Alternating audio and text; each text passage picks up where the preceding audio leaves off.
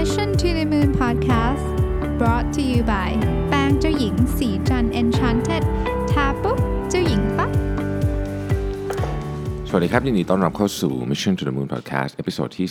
317 นะครับคุณอยู่กับรวิศ หาญอุตสาหะครับ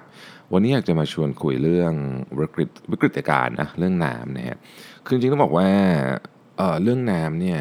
แหล่งน้ำใช้น้ำดื่ม น้ำบริโภคอุปโภคของเราเนี่ยนะครับ มันมีสถานการณ์ที่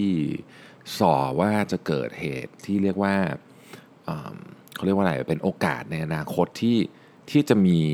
การขาดแคลนน้ำอย่างจริงจังนะครับ จริงๆ ข่าวที่ใหญ่ที่สุดเนี่ยที่หลายท่านน่าจะเคยได้อ่านได้ยินผ่านหูผ่านตามาบ้างก็คือเมื่อเมื่อปีที่แล้วนะฮะที่เคปทาวน์เซาท์แอฟริกาเคปทาวน์นี่เป็นเมืองที่ใหญ่มากนะครับ มีมีประชากรประมาณสัก เกือบเกือบ4ล้านคนนะครับที่เคปทาวน์เนี่ยมันมีมันมีวันที่เขาตอนแรกเขาประกาศกันไว้ว่าจะเป็นวัน day zero ก็คือวันที่น้ำจะหยุดไหลอะว่างั้นแต่เพราะว่าน้ำไม่พอคือขาดแคลนน้ำอย่างหนักนะที่เคปทาวน์แต่ว่าจากการร่วมด้วยช่วยกันของประชากรในเมืองเนี่ยนะครับในที่สุด day zero ก็ถูกเลื่อนออกไป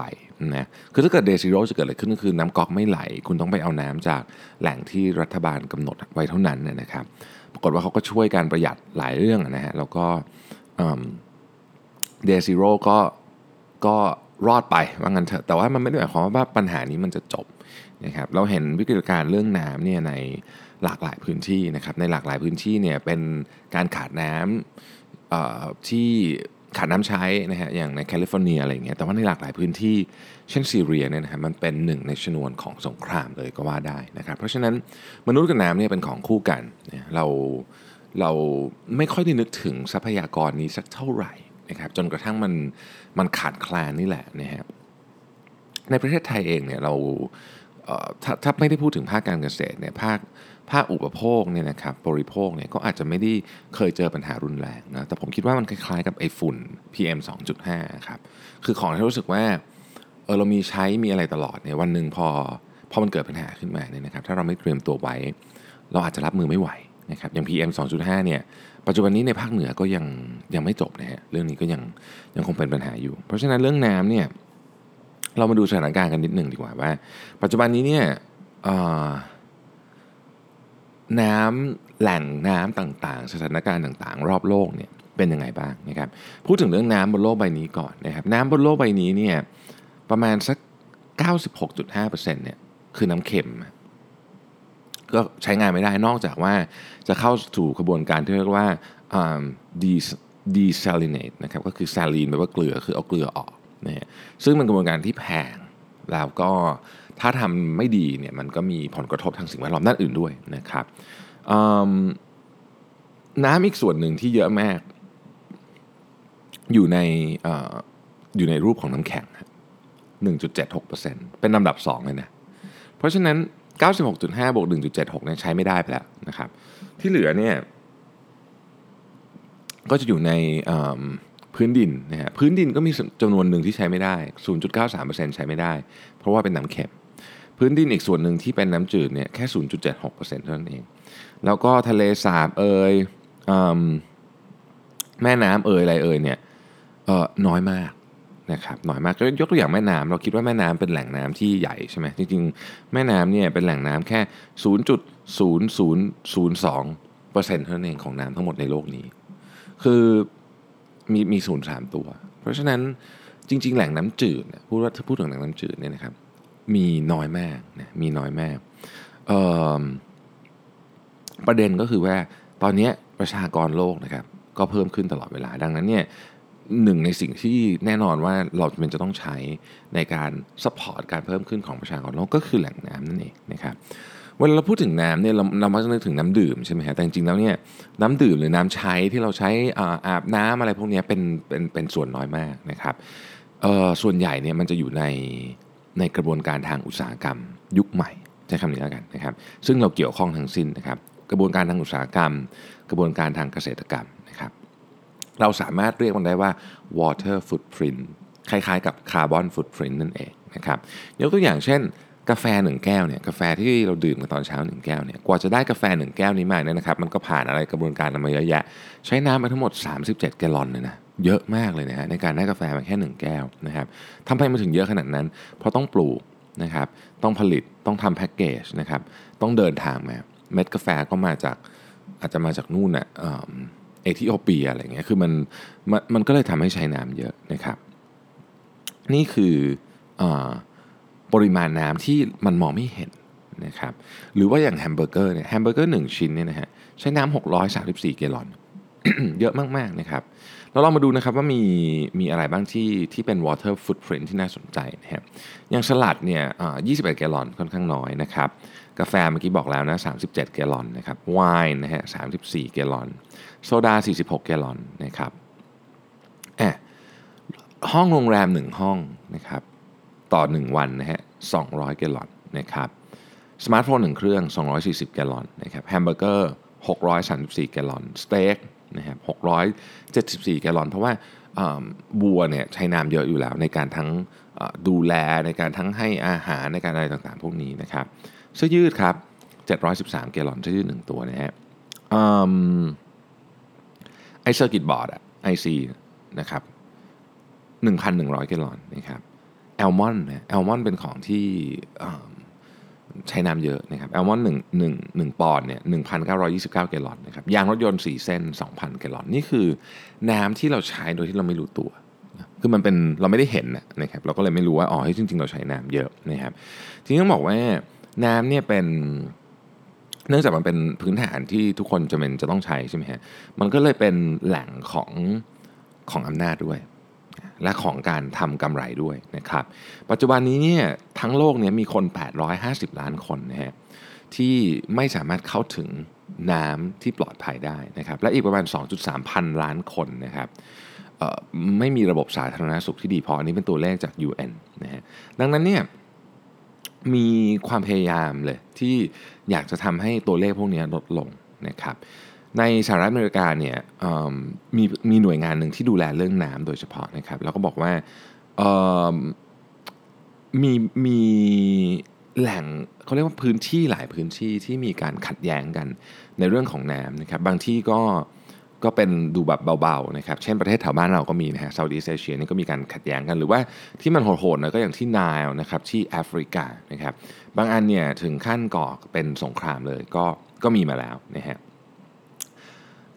เรามายกตัวอย่างแล้วกันว่าที่ไหนที่มันมีความขัดแย้งกันพอสมควรนะครับ อย่างที่เขาเรียกว่า the Nile Basin เนี่ยนะครับก็มี 10 ประเทศด้วยกันนะครับ 10 ประเทศเนี่ยก็เริ่มต้นเอธิโอเปียนะครับเอธิโอเปียเนี่ยเป็นแหล่งของสิ่งเขาเรียกว่า Blue Nile นะครับซึ่งเอธิโอเปียก็สร้างเขื่อนนะสร้างเขื่อนอทำฟาร์มทำอะไรพวกนี้นี่นะครับ แล้วก็ซูดานนะครับซูดานเองก็เป็นอีกประเทศหนึ่งที่เหมือนกับให้เช่าพื้นที่ กับจีนแล้วก็ประเทศตะวันออกกลางนะครับให้ทำการเกษตร เพราะฉะนั้นก็ต้องใช้น้ำเยอะนะครับดังนั้นเนี่ยน้ำที่ไหลไปที่อียิปต์นะฮะก็ลดลง อันนี้ก็เป็น tension อย่างหนึ่งนะครับแถวตุรกีก็ตุรกีเนี่ยมันจะมีตุรกีอิรักซีเรียอะไรพวกนี้นะครับที่อยู่ในในตระกูลนี้นะครับตุรกีเนี่ยก็สร้างเขื่อนนะครับสร้างเขื่อน 22 เขื่อน แล้วก็มีโรงไฟฟ้า 19 แห่ง นะครับซึ่งซึ่งมันทำให้น้ำหายไปจากจากจากระบบอะเกือบครึ่งหนึ่งนะครับเพราะฉะนั้นหมายความว่าน้ำมันก็ถูกกักเก็บอยู่ที่ที่ตุรกีเยอะ ดังนั้นเนี่ย มันก็เลยเกิดความแห้งแล้งขึ้น อย่างเช่นที่ซีเรียเป็นต้นนะครับแล้วความแห้งแล้งที่ซีเรียนี่แหละ จริง ๆเขาก็วิเคราะห์กันไว้ ซึ่งอันนี้เป็นการวิเคราะห์ของของสหรัฐนะฮะคือคนที่วิเคราะห์นี่เขาเป็น U.S. Director of National Intelligence ซึ่งซึ่งมันก็อาจจะเอียงๆนิดหน่อย แต่ว่าเขาก็บอกว่าเออการขาดแคลนน้ำเนี่ยก็เป็นส่วนหนึ่งที่ทำให้เกิด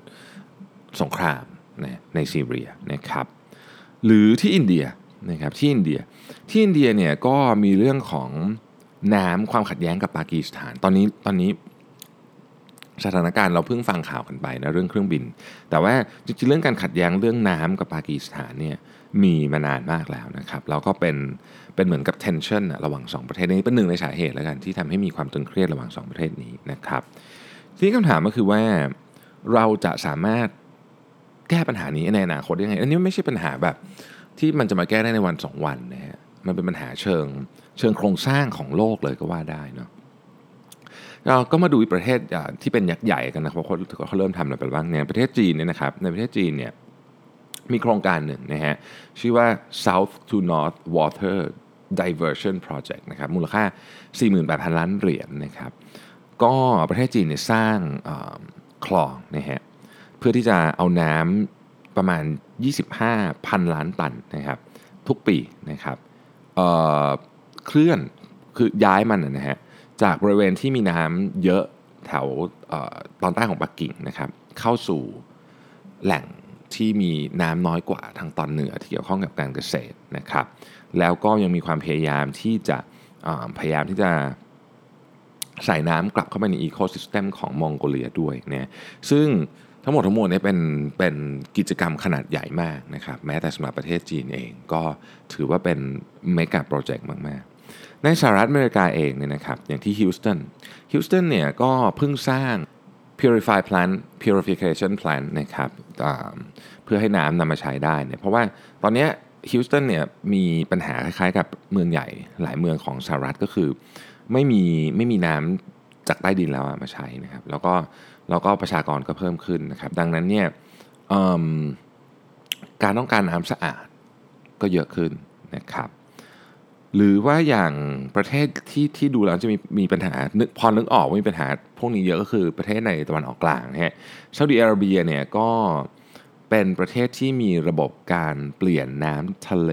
เป็นน้ำจืดที่ใหญ่ที่สุดในโลกนะฮะเขามีโรงงานอยู่ที่ริยาดนะโครงการนี้เนี่ยมูลค่า 7,200 ล้านเหรียญนนะครับ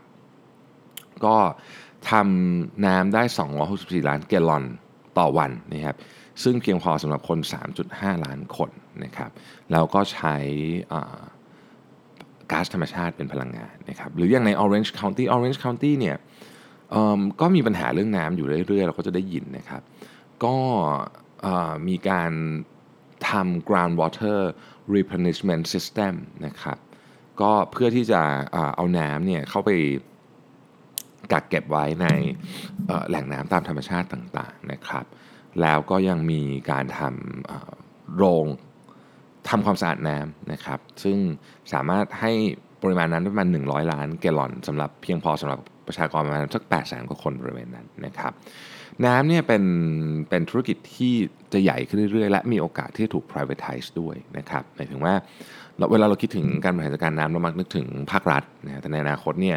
จะมีผู้เล่นที่เป็นเอกชนเยอะขึ้น จริงๆ ปัจจุบันนี้ก็มีผู้เล่นเอกชนเยอะมากอยู่แล้วนะครับ ยกตัวอย่างเช่นวิโอเลียนะครับเป็นบริษัทของฝรั่งเศสนะฮะเนี่ยบริษัทนี้บริษัทเดียวเนี่ยก็มีรายได้ 30,000 กว่าล้านนะครับทำเรื่องเกี่ยวกับน้ำนะฮะหรือว่า American Water Works นะครับอันนี้ก็ทำเรื่องพวกน้ำดื่ม แล้วก็ระบบบำบัดน้ำเสียนะครับซึ่งทำอยู่ในอเมริกาแล้วก็มีรายได้ สี่ประมาณ 3,000 กว่าล้านเหรียญนนะครับซึ่งซึ่งรายได้เนี้ยเติบโตขึ้นเรื่อยๆนะครับแล้วก็ธุรกิจของ American Water Works เนี่ยมูลค่าหุ้นนี่สูงขึ้นประมาณ 80%ในช่วงเวลาแค่ 5 ปีที่ผ่านมานี้นะครับหรือซูเอซชื่อเหมือนคลองเลยนะฮะแล้วก็เป็นคนที่สร้างคลองซูเอซด้วยเนี่ยนะครับก็เป็นบริษัทของฝรั่งเศสนะครับมีพนักงาน 90,000 คนก่อตั้งมันก็ปี 1858นะฮะทำทั้ง น้ำทั้งพลังงานและการกำจัดน้ำเสียนะครับ ซึ่งมีมีโรง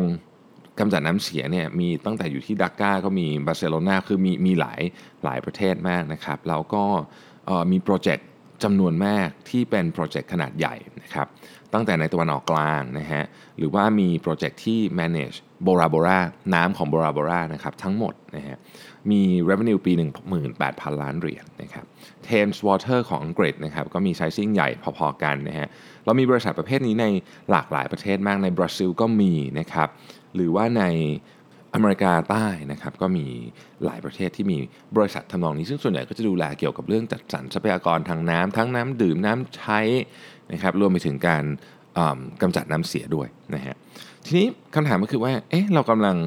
เรากำลังเดินเข้าสู่ยุคที่เราจะมีปัญหาเรื่องนี้ใช่ไหมคำตอบคือถ้าดูตัวเลขตอนนี้ใช่ เพราะว่าประชากรโลกเนี่ยจะเพิ่มขึ้นเป็นประมาณสัก 10 ล้านคนในปี 2050นะครับหนึ่งในทรัพยากรที่ ทุกคนต้องใช้คือน้ำและเรามีไม่พอ ถ้าเกิดเป็นวิธีการแบบนี้นะครับดังนั้นเนี่ยเรื่องนี้นี่ก็เป็นเรื่องเร่งด่วนนะครับทางด้านของอสหประชาชาติเองเนี่ยก็ออกมาบอกว่าเฮ้ยจริง ๆ แล้วเนี่ยเเรื่องนี้ถ้าเกิดเราปล่อยไปอย่างนี้นะมีปัญหาแน่นอนมันจะมีที่ที่มีน้ำเยอะเกินไปที่ที่มีน้ำน้ำน้อยเกินไปนะครับ สิ่งที่เราจะต้องทำก็คือเราจะต้องมาร่วมกันคิดไม่ใช่แค่ประเทศเดียว แต่เป็น ประเทศที่อยู่รอบๆโซนที่มีแหล่งน้ำเหล่านั้น ยกตัวอย่างเช่น แม่โขงเนี่ยฮะแม่โขงนี่ผ่านตั้งแต่นู่นเมืองจีนนะฮะลงมาจนกระทั่งถึงลาวนะฮะจนกระทั่งถึงประเทศไทยนะฮะเวียดนามเอ่ยพม่าเอ่ยเนี่ยพวกเนี้ยนะครับกัมพูชาเอ่ยเนี่ยเราก็ต้องมานั่งคุยกัน แล้วก็มันไม่ได้ใช้ไม่ได้ใช้ของอย่างเดียวในการแก้ปัญหาเรื่องนี้เนี่ยมันต้องมานั่งคุยกันถึงว่าโอเค ตรงนี้ควรจะเป็นพื้นที่เกษตรกรรมไหมนะครับ พื้นที่เมืองตรงนี้เนี่ยจะยังไงจะขยายเมืองต่อไปตรงไหน คือมันจะต้องมองภาพรวมเป็นเป็นภาพที่ไม่ใช่แค่จบที่ชายแดนของประเทศเท่านั้นนะเพราะว่าน้ำมันไม่รู้ว่าชายแดนคือตรงไหน แต่ว่าน้ำเนี่ยมันอยู่เป็นเป็นโซนเป็นพื้นที่ก็ต้องดูไปว่า เอ้ยถ้าเกิดบริเวณนี้มันเป็น water intensive industry อย่างเงี้ยเราจะแก้ปัญหานี้ยังไง ในฐานะที่เราเป็นประชากรโลกด้วยกันนะเราต้องแก้ปัญหาเรื่องนี้ด้วยกันนะครับ สิ่งหนึ่งที่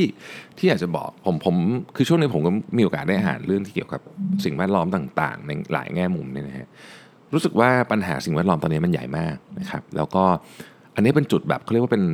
ยอดภูเขาน้ำแข็งเราเห็นนิดเดียวนะแต่ว่าจริงๆแล้วปัญหามันใหญ่กว่าที่เราเห็นเยอะนะครับ ปัญหาสิ่งแวดล้อมส่วนใหญ่เนี่ยไม่สามารถแก้ได้ด้วยประเทศใดประเทศหนึ่ง คือมันต้องเป็นความร่วมมือกันของใช้คำว่าเผ่าพันธุ์มนุษย์นะดังนั้นในอนาคตเนี่ยผมเชื่อว่า เราจะเห็นความพยายามนะครับ เราต้องพอใช้คำว่าความพยายามก่อน เพราะว่าเรายังยังไม่เห็นผลปลายทางของมัน ความพยายามในการที่จะรวบรวมพลัง ในการที่จะต่อสู้กับปัญหาสิ่งแวดล้อมไม่ใช่ในฐานะประเทศใดประเทศหนึ่ง แต่ในฐานะที่เราเป็นมนุษย์ที่ต้องการที่จะมีชีวิตอยู่บนโลกใบนี้ต่อไปได้นะครับ ขอบคุณมากที่ติดตาม Mission to the Moon Podcast ครับ แล้วเราพบกันใหม่ในวันพรุ่งนี้ สวัสดีครับ สสิ เพราะความสดใสมีได้ทุกวัน